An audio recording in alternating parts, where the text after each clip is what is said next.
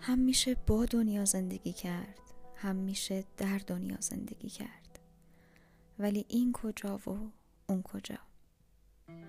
وقتی با دنیاییم یعنی گذر لحظه ها رو باور کردیم و ایمان آوردیم به اینکه زندگی مجموعه ای از لحظه های گذراست و هنر ما قشنگ زندگی کردن در هر کدوم از این لحظاته.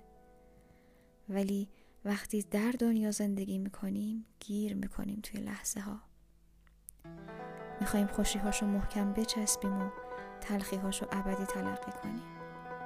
یادمون میره که چه خوشی چه ناخوشی هست چون ما هستیم و این بودن بهترین دلیل برای شکر گذار بودن و احساس خوشبختی کردن و با قلب محکم گفتن من نه آنم که زبونی کشم از چرخ فلک.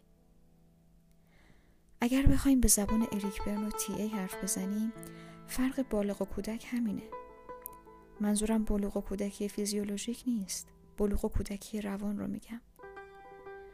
ما تا زمانی که تفکر کودکانه داریم خودمون رو محور عالم می‌دونیم.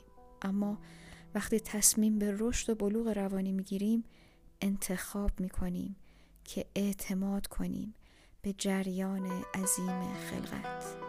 به کائنات به هستی به خدا به همون خرد برتر که هر کسی می‌تونه با یه اسمی خطابش کنه.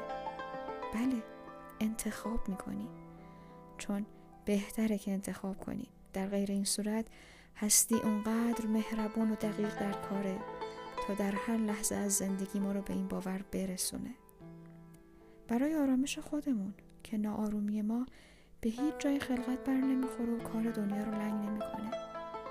فقط نشون میده به درس های سختگیرانه تری برای هوشیار شدن و لمس موهبت آرامش نیاز داریم. نیم ذکار تو غافل.